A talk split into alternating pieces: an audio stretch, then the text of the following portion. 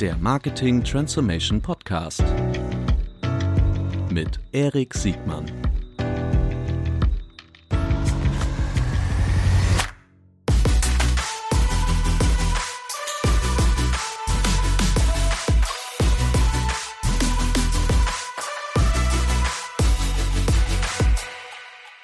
Herzlich willkommen zu einer neuen Folge des Marketing Transformation Podcasts. Heute mit einem Mega-Thema und einem Mega-Gast. Wir reden heute über die Plattform, über Amazon und über eine tolle Unternehmergeschichte. Herzlich willkommen, Jan Bechler von Fink3.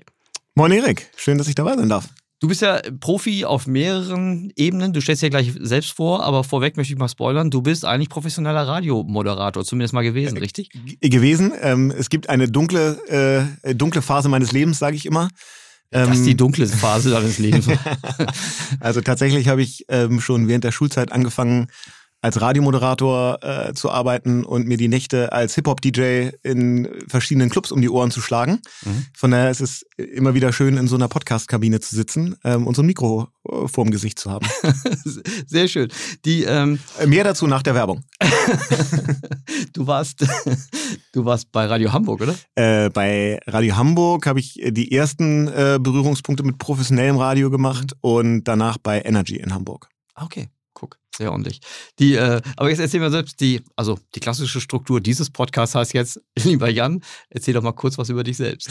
Ähm, ich bin Jan, ähm, born and raised äh, in Hamburg, mit Herzen Hamburger und ähm, bin Gründer, einer von drei Gründern der Think3 Marketing Group. Das mhm. ist eine Gruppe von mehreren spezialisierten Digital-Marketing, Performance-Marketing-Agenturen, sind jetzt so 180 Kolleginnen und Kollegen und ähm, kümmern uns im Wesentlichen um vier große Felder.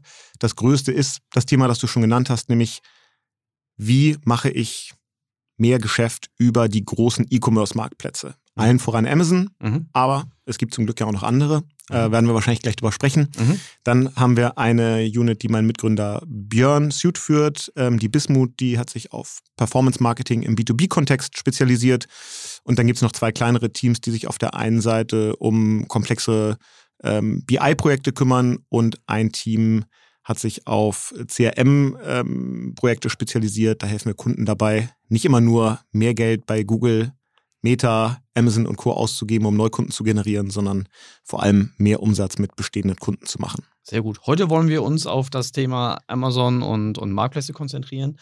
Ähm, aber bei euch gibt es auch ähm, im Unternehmen gab es vor ziemlich genau einem Jahr eine, eine große Neuigkeit. Das ähm, wollen wir schon mal anteasern? Absolut. Ähm, wir haben ähm, Anfang 2022 nochmal einen größeren unternehmerischen Schritt äh, gemacht und uns mit einem Partner aus den USA, Fortress Brand, äh, zusammengetan, die da ein sehr großer Player in diesem ganzen Amazon-Ökosystem sind, mit einem bisschen anderen Geschäftsmodell als dem, was wir hier betreiben. Mhm. Können wir gleich drauf eingehen. Und ähm, bauen jetzt eine internationale Gruppe von Dienstleistern rund um das Thema E-Commerce auf. Okay, super. Da bin ich super äh, gespannt, was du so als Erfahrung berichten kannst. Ehrlich gesagt, wir haben uns ja gestern zum Mittagessen schon getroffen und da hast du schon einiges erzählt. Ich weiß, dass das ähm, für, für viele Hörerinnen und Hörer super spannend ist, um auch gerade diese, nicht nur die, die marktbedingten Unterschiede, sondern auch die kulturellen Erfahrungen, die du so äh, gemacht hast, im, nach, ein Jahr nach, nach Merger so äh, die du hier äh, mitbringen kannst. So, steigen wir ein. Amazon. Zum einen jetzt gerade, wir nehmen den Podcast heute am 15. November auf. Heute ist über den Ticker gegangen oder eigentlich hat sich schon länger angekündigt. Amazon Layoffs auch im White-Collar-Bereich. Ähm, 11.000 schockt eigentlich jetzt keinen mehr. Ähm, ja. Hast jetzt so viele Layoffs gehabt. Äh, aber ist das ähm, der Anfang von einer Stagnation von Amazon oder äh, mhm. ist das nur ein Durchatmen? Also ich glaube, das ist ähm, ein Durchatmen. Das passt ja so ein bisschen in die Reihe der anderen äh, großen GAFA-Unternehmen, die ja jetzt alle irgendwie in den letzten Monaten schon Hiring Freezes hatten oder wie Meta in der letzten Woche mhm. ja schon sehr viele ähm, Mitarbeitenden verabschieden mussten. Mhm. Ähm, ich glaube, Amazon ist über die letzten zwölf Monate immer noch net positive, wenn man guckt, wie viel sie eingestellt haben und wie viel sie jetzt auch in bestimmten Bereichen abbauen. Ähm, so wie ich es verstanden habe, sind das jetzt ja auch ist das jetzt ja nicht so mit der, ähm, mit der Gießkanne über alle Bereiche oder eher mit dem Rasenmäher über alle Bereiche, mhm. sondern es sind bestimmte äh, Bereiche, wie glaube ich vor allem das Alexa-Team, mhm. ähm, wo, wo gekürzt wird. Und ich glaube, das ist auch bei der Intensität, mit der Amazon immer in neue Bereiche auch investi investiert und, und reingeht, dann nochmal zu erkennen, dass sich manche Bereiche nicht ganz so schnell entwickeln, wie man es vielleicht gedacht hat, finde ich jetzt erstmal nicht überraschend. Mhm. Ähm, 11.000 ist dann trotzdem auch für einen Amazon natürlich viel, aber was wir jetzt nicht sehen, ist, dass das irgendwie das Kerngeschäft, das Kern-E-Commerce-Geschäft mhm. ähm, jetzt massiv darunter leiden würde. Mhm. Das ist jetzt in den letzten Jahren ja immer kontinuierlich gestiegen, in der Pandemie ja nochmal äh, noch schneller als vorher. Das hat sich jetzt so ein bisschen, bisschen beruhigt. Kann man da bei Amazon ja auch immer ganz gut sich so äh, an, den, an den Quartalsberichten angucken. Und trotzdem ist da immer noch gutes Wachstum und ich sehe jetzt keine Indikatoren, dass man irgendwie das Gefühl hätte, das wäre jetzt so Peak Amazon. Mhm. Also Interessante Frage, vielleicht nochmal kurz so auf der Makroebene verblieben. Wenn man jetzt die letzten Quartalszahlen betrachtet, könnte man den Eindruck kriegen oder hat man den Eindruck gewonnen, dass das Kerngeschäft von Amazon, sagen wir mal, plus minus stagniert, aber die die Umsatzerlöse und damit auch ein bisschen die Ergebnisbeiträge aus dem Werbegeschäft, also vor allen Dingen aus dem PPC-Geschäft vermute ich, dass die substanziell gewachsen sind. Was bedeutet das für uns als Advertiser? Also erstmal als Aktionär hm? finde ich das ja durchaus ganz interessant, ähm, mhm. weil das nochmal eine, eine sehr attraktive Erlösquelle ist. Für uns als Agentur ist es ähm, mit ja. die wichtigste, muss mhm. man sagen. Mhm. Ähm, und äh, auch das, das Handelsgeschäft insgesamt, muss man sagen, war jetzt auch auf einem, hat ja noch sehr, sehr starke Vorquartale durch die mhm. Pandemie. Da glaube ich schon, dass wir da jetzt auch über die nächsten Jahre weiter solides Wachstum sehen werden. Mhm. Aber natürlich ist es so, dass ähm, Amazon neben dem Google-Ökosystem und dem Meta-Ökosystem so das dritte große Advertising-Ökosystem wird oder ja eigentlich schon ist, mhm. das aus Sicht eines Marketeers ähm, extrem interessant ist, weil mhm. einfach gibt ja immer so Statistiken, ungefähr zwei Drittel aller Produktsuchen im Internet beginnen gar nicht mehr bei Google, sondern beginnen direkt auf Amazon. Mhm. Ähm, und da als als Marketeer oder als Vertriebler ähm, da sagen zu können, da kann ich nochmal mit Advertising-Geld, kann ich nochmal wirklich Einfluss auf eine, auf eine Kaufentscheidung geben, ganz tief unten im Funnel, mhm. ähm, ist natürlich total attraktiv und deswegen ist das ja, sind die Wachstumsraten bei einem Amazon ja auch in diesem Bereich deutlich stärker als bei einem Meta oder einem Google. Mhm.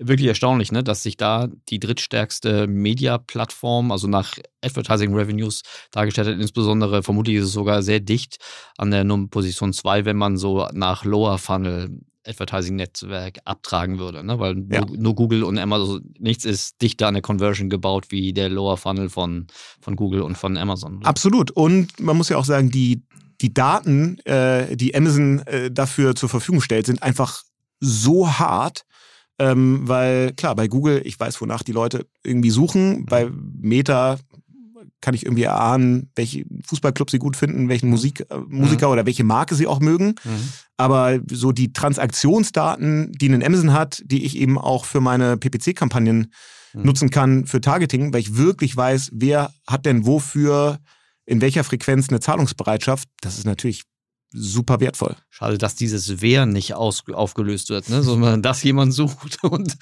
dass ja. es Transaktionsdaten gibt. Äh, letzte, was uns diese Plattform geben wird, ist doch vermutlich eine echte Kundenbeziehung oder? als Advertiser.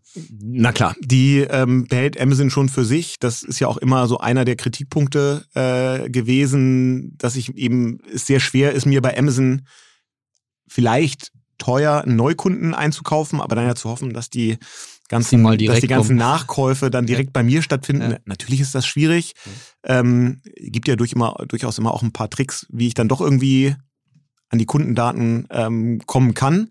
Ähm, über Offline-Wege, häufig sind das dann ja so Beileger in den Paketen oder füllen Sie doch mal hier das Formular aus für eine mhm. Garantieverlängerung und mhm. in Wahrheit stimmst du da irgendwie dann dem ähm, mhm. Newsletter-Empfang mit zu, ohne es so mhm. richtig zu merken. Mhm. Gibt es ja schon so ein paar Taktiken, mhm. aber es ist auch so, das sieht man jetzt schon, ähm, dass Amazon auch die CRM-Möglichkeiten für Advertiser ähm, oder für Händler, muss man dann ja sagen, ähm, Stück weit ausbaut. Mhm. Immer noch nicht in der Form, dass ich sie dann auf die, auf die eigene Plattform ziehen darf, in mhm. den eigenen Shop. Natürlich mhm. nicht, mhm. aber zumindest, dass ich als, als Marke mit meinen Kunden und Käufern irgendwie kommunizieren kann, um zumindest dann den Nachkauf auf Amazon zu triggern. Mhm.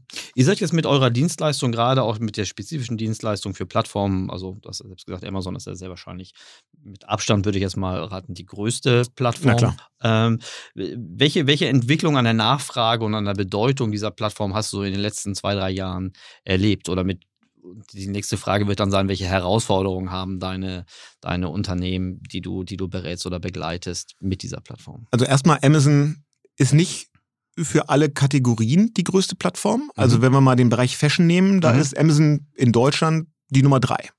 Ähm, Nummer eins wäre Salando, Otto. Salando, genau, mhm. richtig. Ähm, also da ist Amazon nicht, nicht Marktführer, mhm. aber natürlich in der Breite ähm, dann eben schon.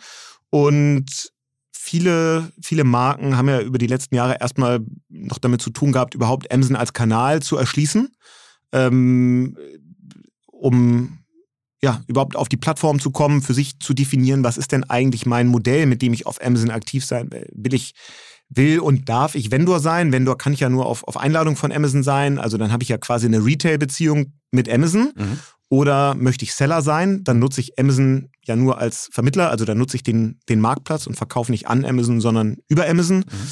Oder gehe ich in so ein Hybridmodell? Mhm. Ähm, und wie baue ich dafür eigentlich die entsprechenden Kompetenzen in-house auf? Was brauche ich für Partner äh, an der Seite? Mache ich das eigentlich mit meiner klassischen Mediaagentur? Hole ich mir dafür Spezialisten? Ähm, das war ja die große Herausforderung für viele Unternehmen in den letzten Jahren. Natürlich dann nochmal verstärkt durch die Pandemie, mhm. ähm, als offline einfach nichts ging.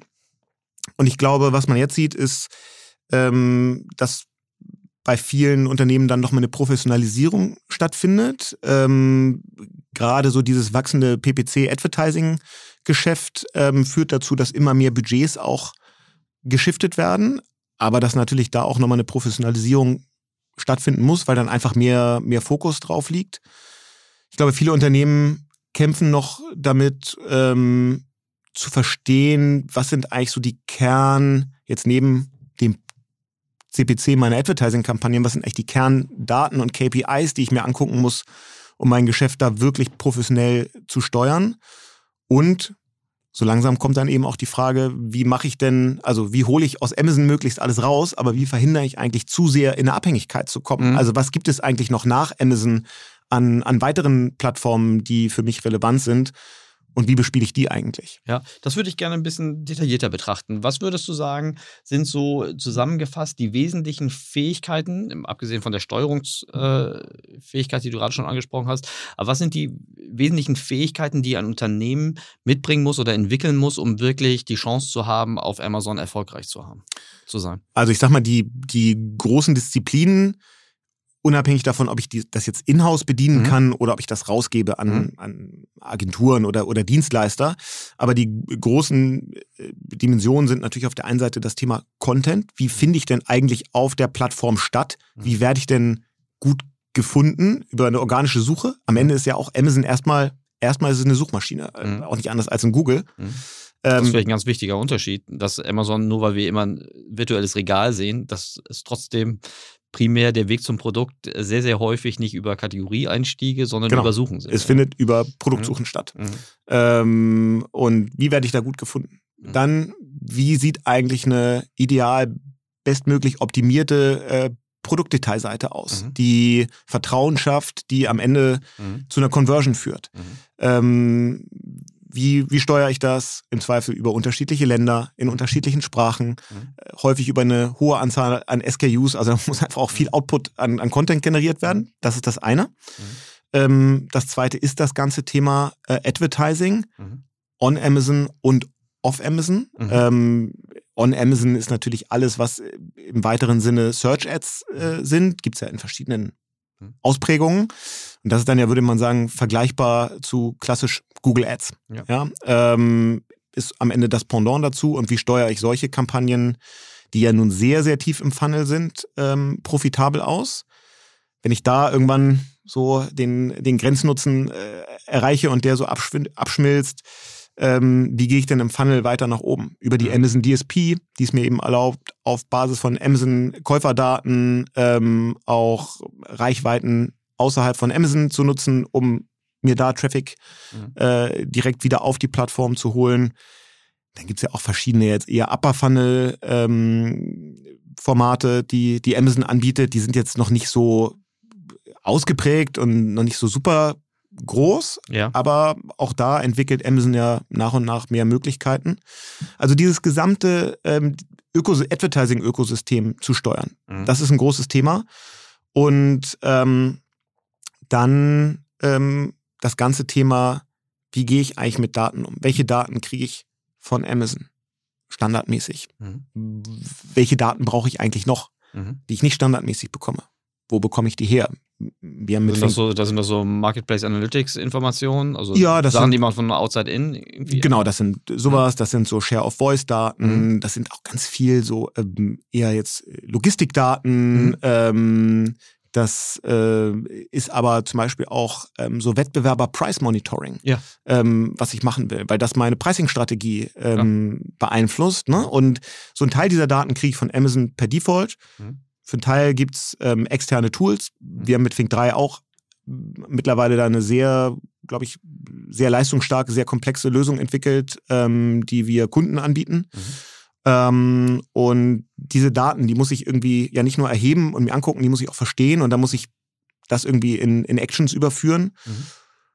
Und das ist dann schon eine, eine ordentliche Komplexität. Dann kommt noch natürlich so die ganzen Backend-Prozesse mit Logistik und wann eigentlich wo wie Produkte äh, in welches Amazon Warehouse geschickt werden müssen und wenn ich Vendor bin, wie führe ich eigentlich so Verhandlungen mit Amazon? Ne? Also das kommt schon alles mit dazu und dann ist es am Ende kein triviales Geschäft, sondern es hat ein großes Potenzial, aber es ist auch eine hohe Komplexität. Wo ist es, die Komplexität, es ist äh, unbenommen, die ich, ich, ich weiß von euch, dass ihr vielen ähm, Unternehmen, die eigentlich eine klassische Markenherstellerrolle in der Vergangenheit hatten, dass ihr denen helft, auf Amazon nicht nur Fuß zu fassen, sondern auch weiter zu wachsen.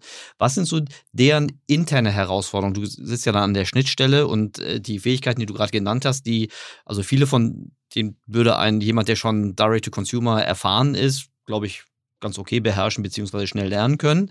Wenn ich in der Vergangenheit immer nur über, über den Wholesale oder über den indirekten Vertrieb äh, distribuiert habe, dann ist das ja in vielen Bereichen für mich Neuland. Wo sind so die Bereiche, wo die klassischen Markenhersteller sich am schwersten tun, obwohl es so hochrelevant ist? Es geht schon los mit der Frage, wer ownt eigentlich Ja, genau. das Thema? Das wäre meine zweite Ja, Frage gewesen. also, wo ist das organisatorisch? Ähm, es gibt Kunden, bei denen ist das eher ein Marketing-Thema, mhm. weil das ganze Thema Advertising und Content und so jetzt ja eher, würde man vielleicht instinktiv eher ins Marketing packen. Mhm. Ähm, es gibt aber ganz viele Unternehmen, bei denen ist das ein Vertriebsthema. Ja. Ähm, und da geht es ja schon los. Ne? Also wer, wer steuert das Thema eigentlich? Bei wem, bei wem liegt das? Das ist ein großes Thema. Ähm, und dann, ich glaube, die größte Herausforderung ist, die Steuerungskompetenz aufzubauen, Mhm. äh, weil es für nur we es ist für nur wenige Unternehmen möglich, diese ganzen so unterschiedlichen Disziplinen alle in-house zu lösen. Mhm. Ähm, also ich kenne wenig jetzt wirklich große, äh, große Marken, die in der Lage sind, das komplett in-house abzubilden, weil das dann häufig einfach über eine sehr hohe Anzahl von Produkten geht, weil das über viele unterschiedliche Ländermärkte in unterschiedlichen Sprachen geht. Ähm, und das ist einfach ganz schwer dafür, in, intern wirklich so dieses exzellente Wissen aufzubauen. Ich glaube, es ist sehr, sehr wichtig und wir versuchen auch immer darauf hinzuarbeiten, möglichst viel Wissen in der Organisation zu haben, Mhm. weil das auch für uns als Agentur macht es das Leben viel, viel einfacher, Mhm. wenn wir da irgendwie auf Augenhöhe äh, mit Kunden sprechen können und wir sind dann die, die vielleicht so die operative Umsetzung machen, Mhm. ähm, aber wir haben einen Counterpart, der wirklich auch die, so die gesamte Wertschöpfungskette und die Hebel und die Logiken dahinter, hinter versteht. Und das erstmal aufzubauen und auch in häufig dann ja großen Organisationen zu verdrahten Mhm. ähm, und sich zu fragen, wie mache ich das denn eigentlich, wenn ich mein Amazon-Geschäft über sechs verschiedene ähm, Units äh, mal 17 verschiedene Länder organisieren möchte. Mhm. Ja, ähm, da so die richtige Struktur zu finden, ist schon häufig die erste Herausforderung. Das sind wahnsinnig viele Querschnitts- und Schnittstellenfunktionen. Genau. Ne? Das sind, halt, was du gerade gesagt hast, ne? vom Content über die äh, bis zu, also Content ist ja vieles, ne? Von bedarfsweckend bis zu Produktbeschreibung über alles, was eher technisch ist. Das ist ja funktional in der Regel bei solchen Unternehmen getrennt. Genau, absolut. Musste ja nicht gemeinsam gemacht werden. Absolut. Und dann musst du halt viele Dinge, die man jetzt irgendwie in der Offline-Welt ja schon gemacht hat, musst du dann trotzdem in die digitale Welt übersetzen. Ne? Also in der Offline-Welt waren es, hast du halt, weiß nicht, WKZs gemacht oder irgendwie POS-Werbung. Mhm. Ähm, am Ende ist äh, Amazon Advertising ja auch nichts anderes als POS-Werbung. Die Mhm. funktioniert halt nur ganz anders. Ähm, und du musst halt verstehen, wie, ne? wenn du es auch wirklich sehr profitabel und, und nach so den Kriterien des Performance-Marketings Mhm. machen möchtest. Meine, mein altes Beispiel aus, der, aus, diesen, aus diesen Systembrüchen ist aus den Anfängen der SEA oder überhaupt der Produktfeeds, wo dann Produktbeschreibungen aus dem ERP-System kamen. Ja. Die waren designt, damit das äh, im, sagen wir mal, im Procurement und vielleicht an der Kasse funktioniert. Ja. Aber es hat keine Lust gemacht, den Artikel zu kaufen. Genau. So, und, und was dann ja noch dazu kommt, ist, je nachdem, ne, ob du Vendor bist oder Seller, als Mhm. Vendor ist relativ einfach, weil hast du halt eine Retail-Beziehung. Mhm. Wenn du Seller bist, hast du aber auf einmal auch so Themen wie, ach hey, äh, wie organisiere ich denn eigentlich Logistik? Ja. Das Schöne ist, das kann ich ja zu großen Teilen auch Amazon übergeben, indem ich dann das äh, Fulfillment bei, bei Amazon-Modell nutze ne, und Amazon verschickt die Pakete. Mhm. Trotzdem gibt es ja Fragen wie, okay, jetzt muss ich auf einmal hier Rechnungsversand an Einzelkunden machen. Mhm. Viele Unternehmen haben ja bisher immer nur Paletten verschickt und dann eine Rechnung an den, an den Wholesaler erstellt. Jetzt musst du das auf Einzelkundenbasis machen. Mhm. Dann, wie gehst du eigentlich mit Retouren um? Ähm, wie gehst du mit Kundenservice um? Ja. Also so Dinge, die man einfach in der Vergangenheit nicht gemacht hat. Da kommen schon einfach viele unterschiedliche Themen auf einen zu.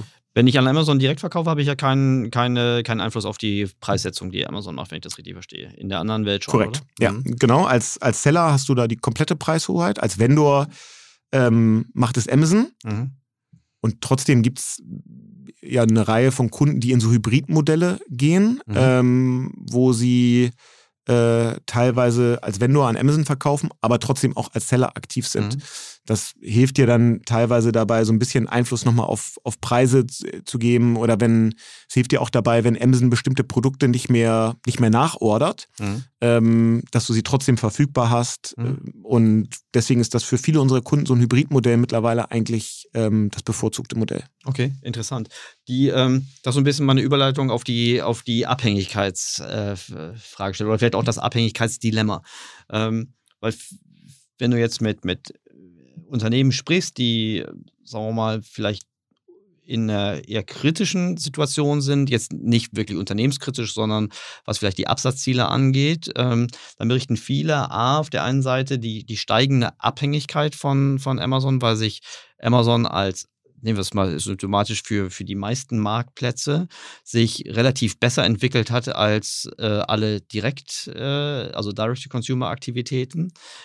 Das wäre ja, sagen wir mal, noch okay, wenn nicht zeitgleich auch der wahrgenommene, ich sage jetzt mal bewusst, wahrgenommene Margendruck sich äh, nicht erhöhen würde. Wir sagen, das sind so die Stimmen, die ich immer wieder höre, selbst bei guten Bewertungen müssen wir eigentlich immer relativ günstiger verkaufen und, äh, und extrem ausgedrückt sagen, manche, sie würden gutes Geld schlechtem hinterher schmeißen, äh, wenn man diese Preisabsatzspirale, also in dem Fall sinkende Preise, geringe Roherträge und dann zwar relativ hohe Absätze, aber dennoch ein Dilemma, aus dem sich viele denken, nicht mehr richtig befreien zu können. Siehst du solche Situationen auch und wie kann man sowas verhindern? Ja, also das sehe ich auch. Das Mhm. habe ich aber, glaube ich, auch schon, also hat man auch schon außerhalb von Amazon ja gesehen. Ja, ich glaube, das ist ja einer der Gründe oder einer der Treiber für D2C, dass viele Marken und viele Hersteller sich ähm, den, äh, dem steigenden Preiskampf oder dem steigenden Margenkampf mit, mit den großen Retailern so ein bisschen entziehen wollen, ähm, weil sie merken, dass das immer schwieriger wird. Ähm, und natürlich ist das in Teilen auch auf Amazon so.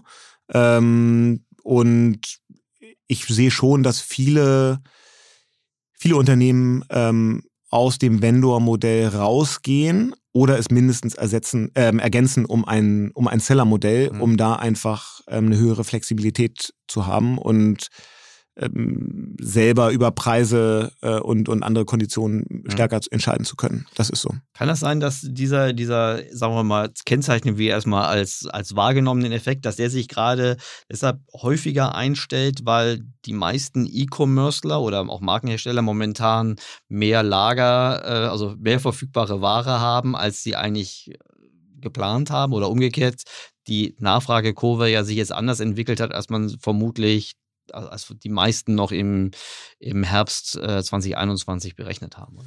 Ja, ich glaube, Amazon selber hat das Problem nicht so stark, weil die schon, also weil die einfach extrem gut äh, da drin äh, sind, ähm, das Risiko zu managen. das Risiko zu managen, ja genau, Ja. Das, das Risiko Ja. zu managen und ja auch Produkte, die sich nicht drehen, dann einfach an die Händler äh, zurückzuschicken, Ja. zurückzugeben. Super. Ähm, also. Ich glaube, Amazon selber hat das Problem nicht, aber Mhm. trotzdem haben natürlich viele, viele Hersteller das Problem. Ja, Mhm. viele Marken Mhm. haben ganz, ganz sicher das Problem, Mhm. genauso wie andere E-Commercer das Mhm. Problem auch haben. Ich bin mir ganz sicher, wir werden in diesem Winter einen Preiskampf im E-Commerce sehen, ähm, wie wir ihn noch nie hatten. Mhm. Ähm, und das wird vielen E-Commercern auch nicht, auch nicht gut tun. Das bei Inflation. genau. Mhm. Und das bei Inflation. Mhm. Ähm, und ja, also das Thema ist, ist auf jeden Fall da Mhm. und macht es dann ja noch, noch schwieriger, überhaupt noch einen Euro zu verdienen Mhm. äh, auf diesen Kanälen. Mhm. Die kriegst du mit, äh, wie diese Diskussion, also ich meine, du bist jetzt offensichtlich, also ich will dich jetzt nicht in, äh, in, eine, in eine parteiische Situation reinbringen, aber kriegst du die Diskussion um die um vermeintliche Marktbeherrschungsthematiken, die ja nicht nur Amazon als Plattform hat, sondern andere Plattformen auch haben. Also ist das für dich eine Diskussion, die schon irgendwie in der Realität irgendwo angekommen ist? Also äh, natürlich nehme ich die wahr, ja, Mhm. muss man ja nur irgendwie Ja, ja, äh, die. Wirtschaftspresse aufschlagen und äh, auch ein nimmst das wahr. ja. Und ich Also- nehme es auch wahr, weil in schöner Regelmäßigkeit bei mir irgendwie Briefe von der EU-Kommission ähm, irgendwie ankommen, wo wir dann gebeten werden, doch mal zu bestimmten Punkten so eine Markteinschätzung zu Ja, geben. Ja, ja. also na klar nehmen wir es wahr. Ähm, ich sehe das im Bereich Amazon nicht so krass. Ähm, also erstmal auf der Advertising-Seite gibt es einfach genug andere ähm, Werbekanäle, die noch Ja. viel dominanter sind. Mhm. So, dann ähm, sehen wir, dass Amazon selber eigentlich darauf hinarbeitet, dass der Marktplatz wächst.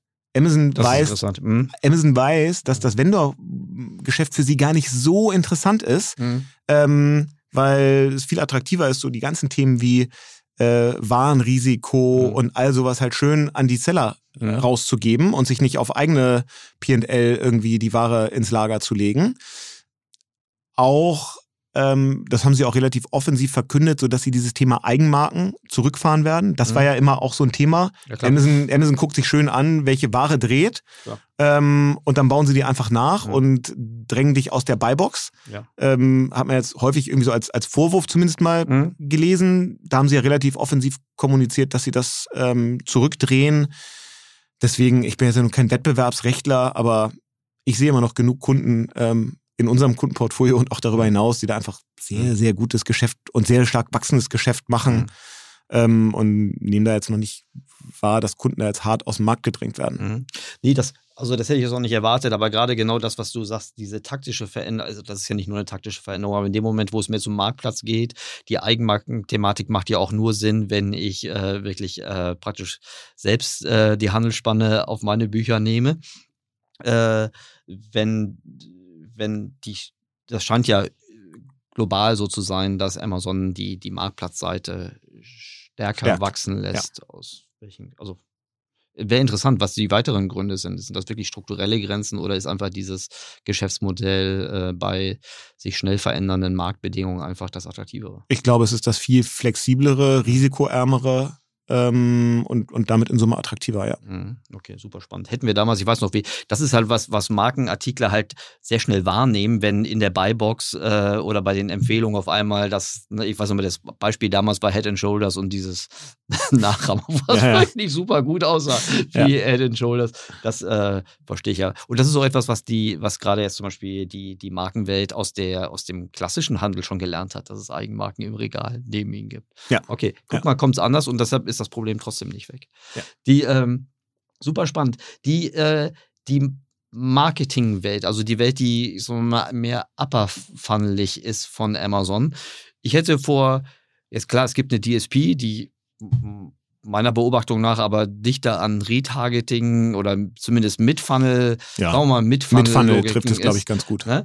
Ähm, die Upper Funnel Welt, weder bei Prime als Beispiel noch über die sonstigen Platzierungen, die ich ja rein theoretisch buchen kann, da habe ich nicht das Gefühl, dass da schon richtig die Dollars und Euronen äh, substanziell rüberfließen. Ja, also das würde ich teilen. Ähm, erstmal direkt auf Amazon, dem Shop. Ja, Mhm. also Mhm. in der Mhm. Shop-Welt Mhm. bleiben. Da gibt es ja unterschiedliche Formate, die habe ich jetzt auch, nehme ich auch so wahr, dass die Ja. nicht, also abseits der großen Deal-Events, Mhm, klar. ne, ähm, abseits von äh, Prime Day, Black Friday, Cyber Monday, dass die jetzt nicht äh, übermäßig äh, viel Wettbewerb um die herrscht, um es mal so zu sagen. Mhm. Ähm, dann gibt es ja diese ganzen, also diese ganzen so Sonderformate, wenn dann auf einmal in den USA zwei Tage lang alle Pakete irgendwie äh, in Minion äh, Look Ja. and Feel verschickt werden, weil da ein Kinofilm startet, das ist ja alles nett, aber das ist jetzt überhaupt nicht skalierbares Upper Funnel Marketing, sondern es sind ja so ein bisschen, ist ja eher PR fast, möchte man sagen. ähm, und dann, na klar, kann man sagen, ja, Amazon Prime Video oder Prime Music, da kann ich ja auch werben. Mhm. Das kann man schon irgendwie machen, aber das ist Twitch, Twitch Twitch. promoten sie viel, ne? Aber das- genau, aber das ist jetzt ähm, äh, im Vergleich zu, zu den äh, Mid- und Lower Funnel äh, und der Mhm. Relevanz ist das noch sehr klein. Mhm. Ähm, hast du eine Ahnung, warum das so ist? Ist das eine, also es gibt ja auch keine riesen Vertriebsmannschaften, die da schon irgendwie versuchen, in den Markt zu drücken. Also zumindest nichts, was bei mir angekommen wäre. Äh, und umgekehrt scheinen jetzt die, die Advertiser sich nicht danach zu drängen, diese Formate zu belegen. Nee, genau. Also ich glaube, es gibt auch für viele Advertiser einfach noch genug Möglichkeiten, profitabel Geld sehr dicht an der Conversion auszugeben. Mhm. Ähm, und dann mache ich es ja auch, ne? bis da irgendwann so der Grenznutzen weg, Mhm. äh, wegschmilzt. Mhm. Da sind viele, glaube ich, noch nicht. Mhm. Und ich glaube, man muss sich auch schon fragen, in so einem, also in so einem Frontend, wie Amazon es mir eben bietet, was kann ich denn da jetzt wirklich an richtig geilem Upper Funnel Branding irgendwie machen? Und, und wie geil kann das sein? Also ich glaube einfach, da hat der Kanal dann auch gewisse Limitierungen. Die Grenzen von Retail Media sind vermutlich eben mit Im Branding, nach unten, ja. genau. Ja. Genau. Okay, verstehe ich. Super spannend. Du, ähm, ich würde jetzt gerne noch mal ein bisschen auf, auf euch und auf eure US-amerikanischen Kollegen zu sprechen kommen. Ähm, das Geschäftsmodell eurer Counterparts in den Vereinigten Staaten, so wie ich verstanden habe, ist ein bisschen, also beide arbeitet ihr auf den großen Plattformen, überwiegend Amazon. Ich habe aber verstanden, dass das Geschäftsmodell eurer amerikanischen Kolleginnen und Kollegen das ein bisschen anders ist. Magst du uns da kurz Genau. durchführen. Also ähm, Fortress Brand, ähm, was wir gemeinsam haben, auch Mhm. die helfen großen Marken äh, dabei, das Umsatzpotenzial auf Amazon, Walmart und anderen Marktplätzen zu hebeln. Mhm. Sag, mal, sag mal ganz kurz Zahlen, Daten, Fakten so ungefähr von den Größenverhältnissen. Ihr seid schon wahnsinnig groß in Deutschland. Wir sind vom Team sind wir äh, deutlich größer als Fortress. Ähm, Mhm. wir sind jetzt so 170, 180 Kolleginnen, die Mhm. sind eher so knappe 100, Mhm. ähm, würde ich sagen. Die machen aber viel mehr Umsatz. Warum machen die mehr Umsatz? Weil deren Geschäftsmodell ein anderes Mhm. ist. Die, ähm, es gibt in den USA einen strukturellen Unterschied zu Europa. In den USA gibt es sogenannte Exclusive Distribution. Da darfst du als Marke exklusive Vertriebsrechte für bestimmte Kanäle Mhm. an Partner geben. Das ist in Europa kartellrechtlich nicht zulässig. Mhm. Und äh, Fortress arbeitet mit Marken zusammen, hat dann die Exclusive Distribution Rights für zum Beispiel Amazon oder Walmart und kauft denen die Ware ab Mhm. und verkauft sie dann über den eigenen Account Mhm. auf dem Amazon Marketplace. Ähm, warum ist das für eine Marke interessant? Weil ähm, Fortress, der Pitch ist, du kriegst von uns die besseren, äh, die besseren äh, Preise als von Amazon Mhm. und du kriegst das Geld innerhalb von 10 bis 14 Tagen, während du bei Amazon nicht 10 bis 14 Wochen, aber zumindest mal deutlich länger wartest. Ne? Also du hast bessere Zahlungsziele. Warum, wie funktioniert das? Weil ihr das Risiko, also weil die Fortress-Kollegen das Risiko auf ihre Kappe nehmen. Genau, Mhm. richtig. Äh, und weil sie die Accounts halt sehr, sehr aktiv und sehr professionell steuern und Mhm. das einfach gut kalkulieren können. Mhm. Ähm, und dann verkaufen sie die Ware ähm, eben auf Amazon. Mhm. Deswegen ist der Umsatz ja per se schon mal deutlich viel höher, weil es halt Klar. ein, Handelsumsatz ja. ist und Mhm. nicht wie in unserem Fall nur ein, ein Serviceumsatz. Mhm.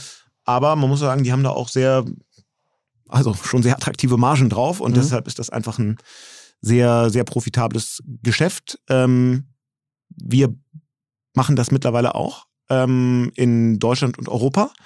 Aber, ähm, also weil wir viele Unternehmen haben, die sagen, ich möchte irgendwie mit meinen Produkten auf Amazon präsent sein und darüber verkaufen, aber ich will wirklich gar nichts damit zu tun haben. Mhm. Ja, ich möchte es alles weggeben, Mhm. ähm, weil ich krieg's nicht gehandelt, ähm, ich habe nicht die Ressourcen, ich habe nicht die Kompetenzen ähm, und dann können wir ein Partner sein. Mhm. Das funktioniert auch gut.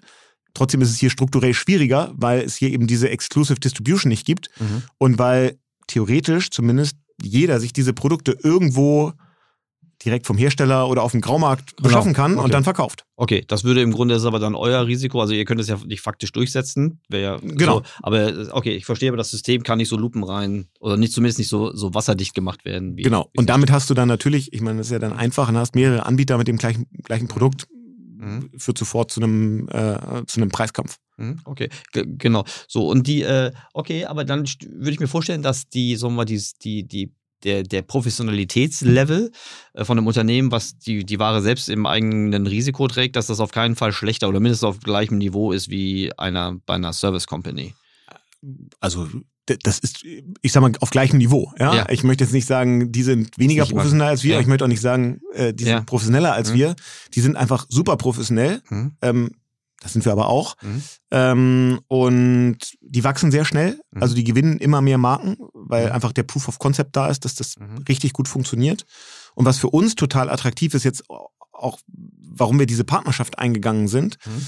ähm, ist, weil wir, ich meine, wir arbeiten auf der einen Seite ja für, für große Blue Chip Corporates, Mhm. ähm, die selber global präsent sind. Wir arbeiten aber auch ganz viel so für den typischen deutschen Mittelstand. Mhm. Ähm, und für ganz viele von denen sind die USA ein total attraktiver Markt. Mhm. Aber eigentlich kom zu komplex, um das irgendwie aus, aus Bielefeld oder Münster Mhm. oder Nürnberg heraus irgendwie zu managen. Mhm. Ähm, und damit haben wir jetzt halt ein super interessantes Angebot. Ihr dann praktisch als, als, als Brückenkopf oder Sprungbrett in Genau. die Vereinigten Staaten. Weil wir sind dann denke. der, der Brückenkopf und sagen, pass mal auf, wir haben hier einen Partner und Mhm. zwar nicht nur irgendwie ein, so ein äh, loser Partner, sondern Na, wir sind jetzt eine Firma Mhm. oder eine Gruppe Mhm. ähm, und die können für dich dein US-Geschäft Mhm. aufbauen. Mhm. Wir haben auch jetzt noch ein paar Firmen dazugekauft mittlerweile, um auch so Themen wie, wie Markenaufbau und Branding Mhm. ähm, dann für solche Unternehmen auch ähm, mit abbilden zu können. Mhm. Und da glaube ich schon, dass das ein, ein richtig gutes, attraktives Angebot ist. Ähm, und gleichzeitig ist es so, dass für viele der Marken, mit denen Fortress in den USA zusammenarbeitet, ähm, für Amerikaner ist Europa ja immer so ein Nightmare, Klar. weil die sind immer gewohnt, ein, ein ja. großer Markt Ja. mit einer Sprache. Ja. Und hier hast du auf einmal, weiß nicht, äh, 15 Märkte mit äh, elf verschiedenen Sprachen oder so. Mhm. Ähm, das ist für die ja total, Das ist ja ehrlich totaler gesagt, Albtraum. das ist ja ehrlich gesagt selbst für Europäer manchmal eine Äh, Herausforderung. genau. Aber da können wir halt ein guter Partner Ja. sein, ähm, dabei zu helfen, weil wir sowieso, wir haben, glaube ich, weiß nicht, 40 Nationalitäten oder so im Team. Wir arbeiten sowieso für ganz viele Kunden Mhm. global in allen Sprachräumen. Mhm.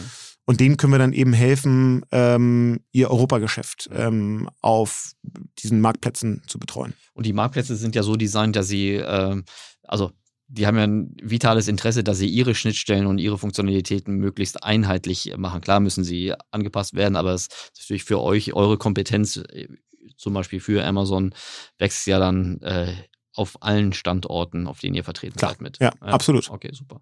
Super spannend. Ähm, ich bin gespannt, was das äh, als, als, als Reise, als unternehmerische Reise und, äh, und ja auch von der Marktentwicklung noch alles so mit sich bringen wird in den nächsten, nächsten Zeiten. Meine Abschlussfrage, ich weiß nicht, ob du sie kennst, heißt, lieber Jan, was ist dein größtes noch nicht begonnenes Projekt?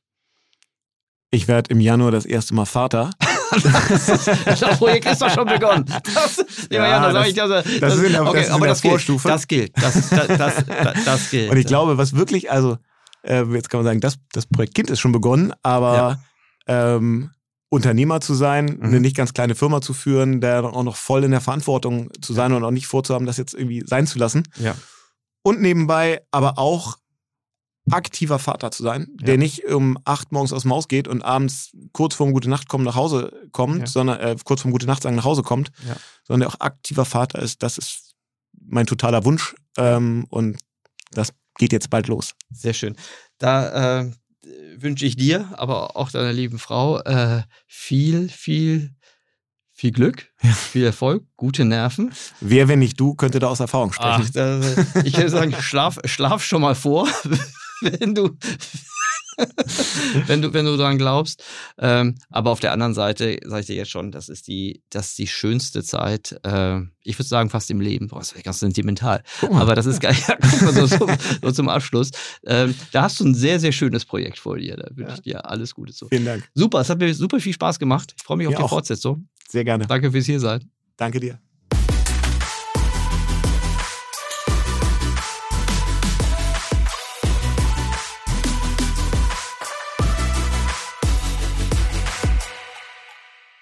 Dieser Podcast wird produziert von Podstars